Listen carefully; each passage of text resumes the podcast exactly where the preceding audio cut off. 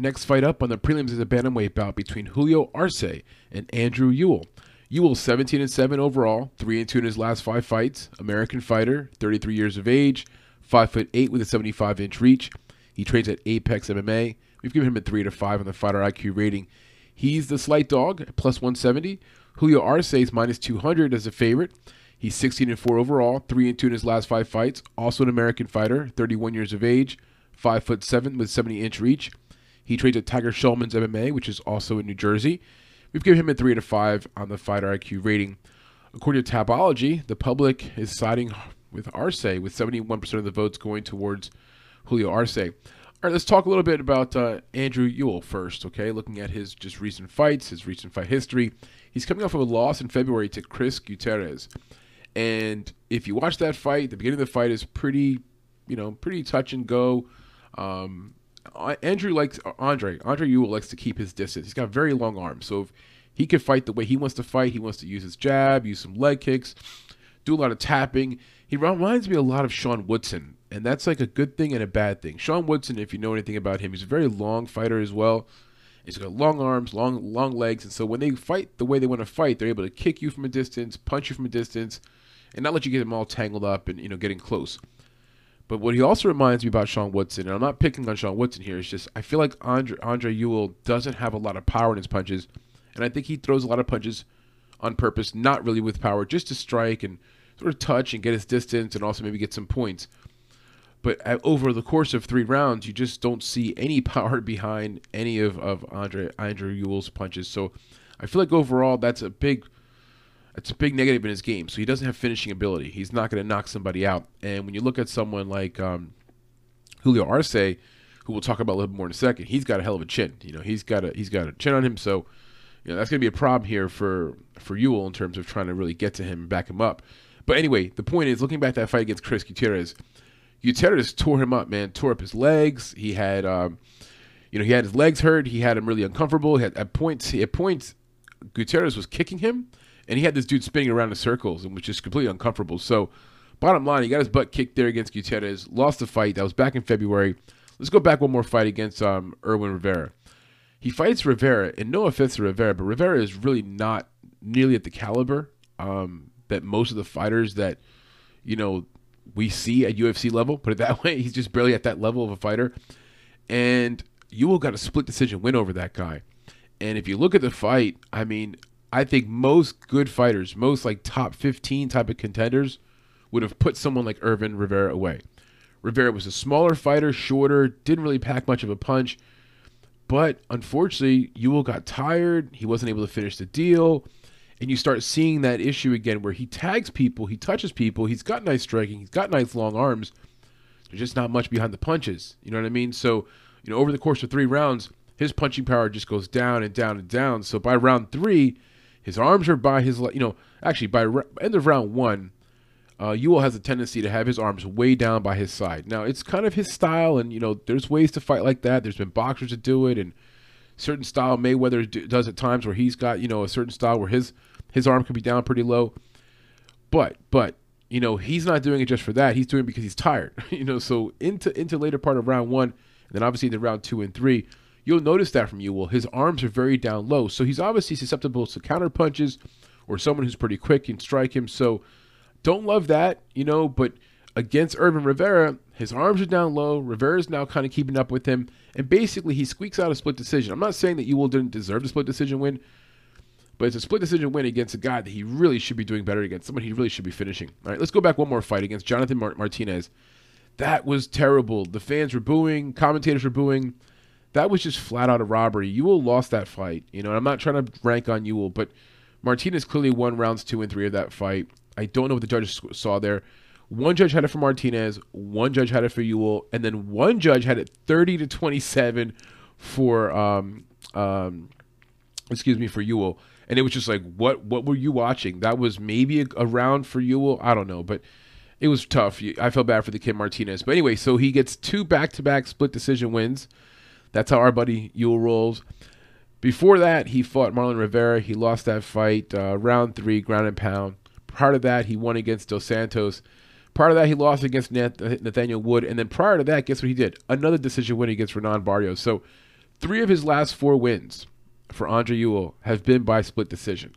That doesn't mean he should have lost all those decisions. I'm not saying that, but you know he's getting by by this by like you know the, like the skin of his uh his ass basically, very close. Like he's barely getting by right now. So I don't love what I saw from him in these last few fights. I think he lost against Martinez. I think he should be coming in here as a fighter who's lost three of his last four.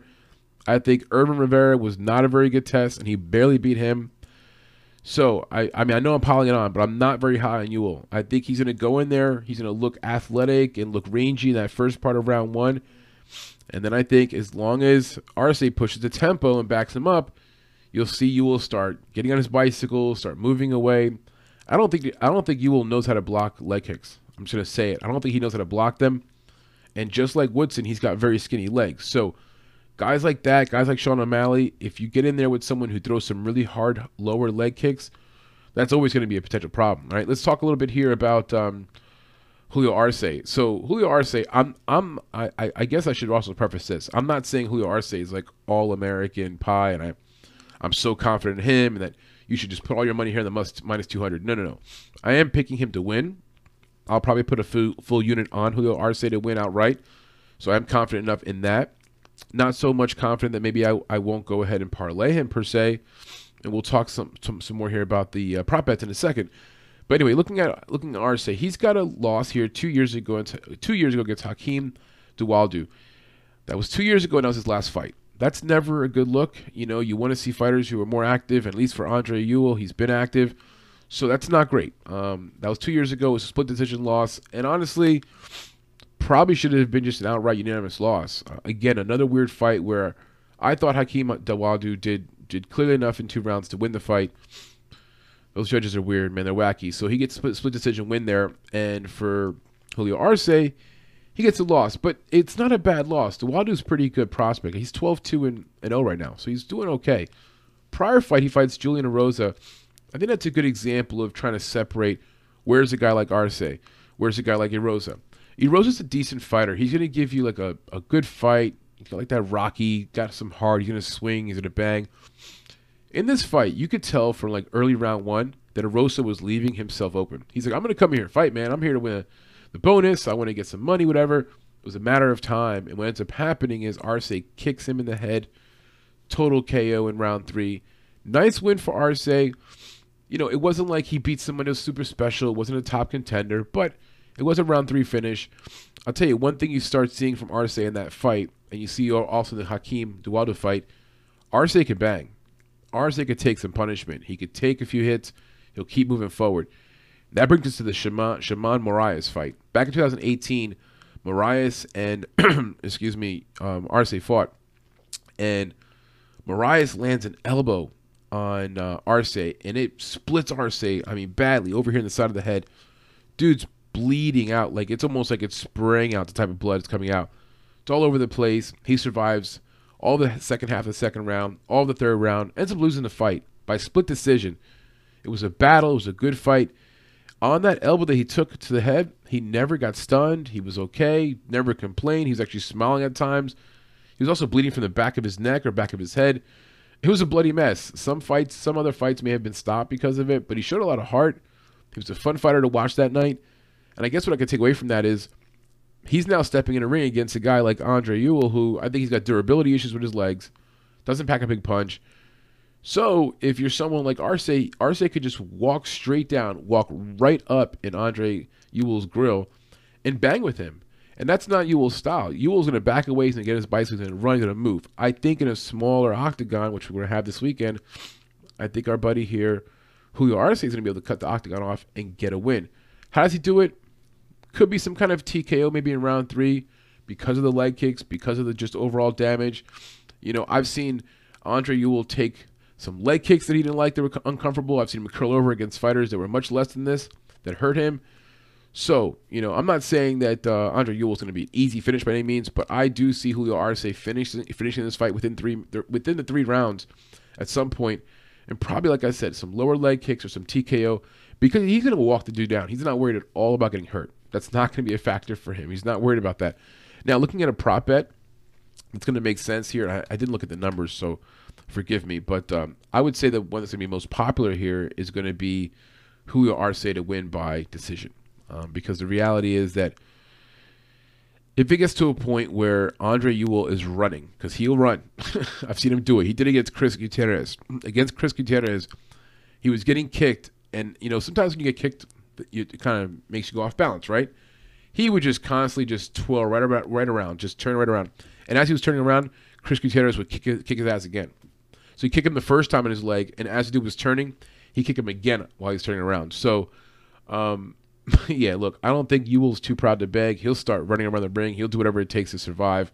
But if you're looking at uh, the possibility of a of a nice prop bet, I would say looking at um, Arce to win by this by by decision, which I'm looking that up right now. To win by decision is yeah, it's not that great, huh? Plus 125. That's going to be the most popular one. So it's better than minus 200, I guess. But um, there's also a chance by TKO. You know, um, to win by TKO, Arce inside the distance. Let me see, win inside the distance.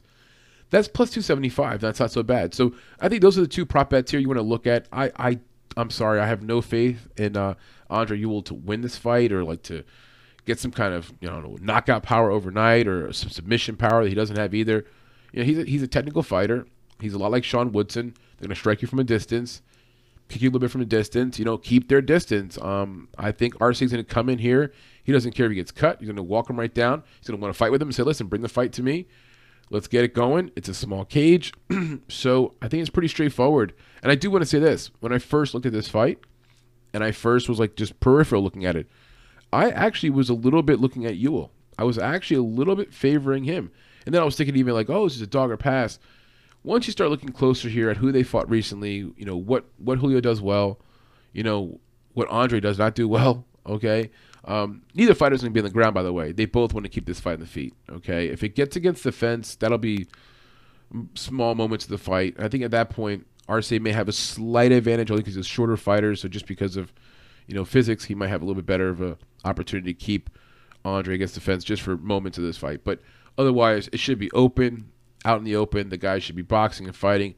And for Arce, listen, he'll probably tell you straight up before the fight, I want to bang, I want to fight, I want to give somebody, I want to give the people something exciting to cheer about. So, anyway, that's the breakdown, guys. I wish you the best with the fight. If you don't feel comfortable betting this fight because you've got some unknowns, like the fact that Arce hasn't fought in two years, uh, like the fact that Andre Ewell's coming off of like a bunch of split decisions, we don't even know what his record maybe should be. Um, yeah, I understand that too. It's a prelim bout too, so anything's possible. And look, if it goes to the decision, which if if Andre Ewell wins, it would be by decision. Okay. Uh, matter of fact, just to look at that prop bet, um, if Ewell were to win by decision, Ewell to win by decision. Where is that at? Ewell to win by decision. Mm, I can't even find it. I guess I don't even have it here. Oh, wait, here it is. That's plus 300. So you know what? Hey, man, he he, he beat Martinez by decision, and he, he shouldn't beat him. So who knows what could happen? Again, if it's going to go to the judges' scorecards, which I think it's like a 50-50 chance it goes to the scorecards. I think there's 50 percent chance that the fight ends, where Julio Arce just simply gets to Ewell, kicks him in the legs, durability issue, fight ends. And there's another 50% chance that the fight goes a distance. And at that point, it's just like, who the hell knows what judges are going to do, right? So Good luck with the fight, guys. Um, our official pick, though, is going to be Julio Arce to win the fight straight up. And I think he's going to finish off Ewell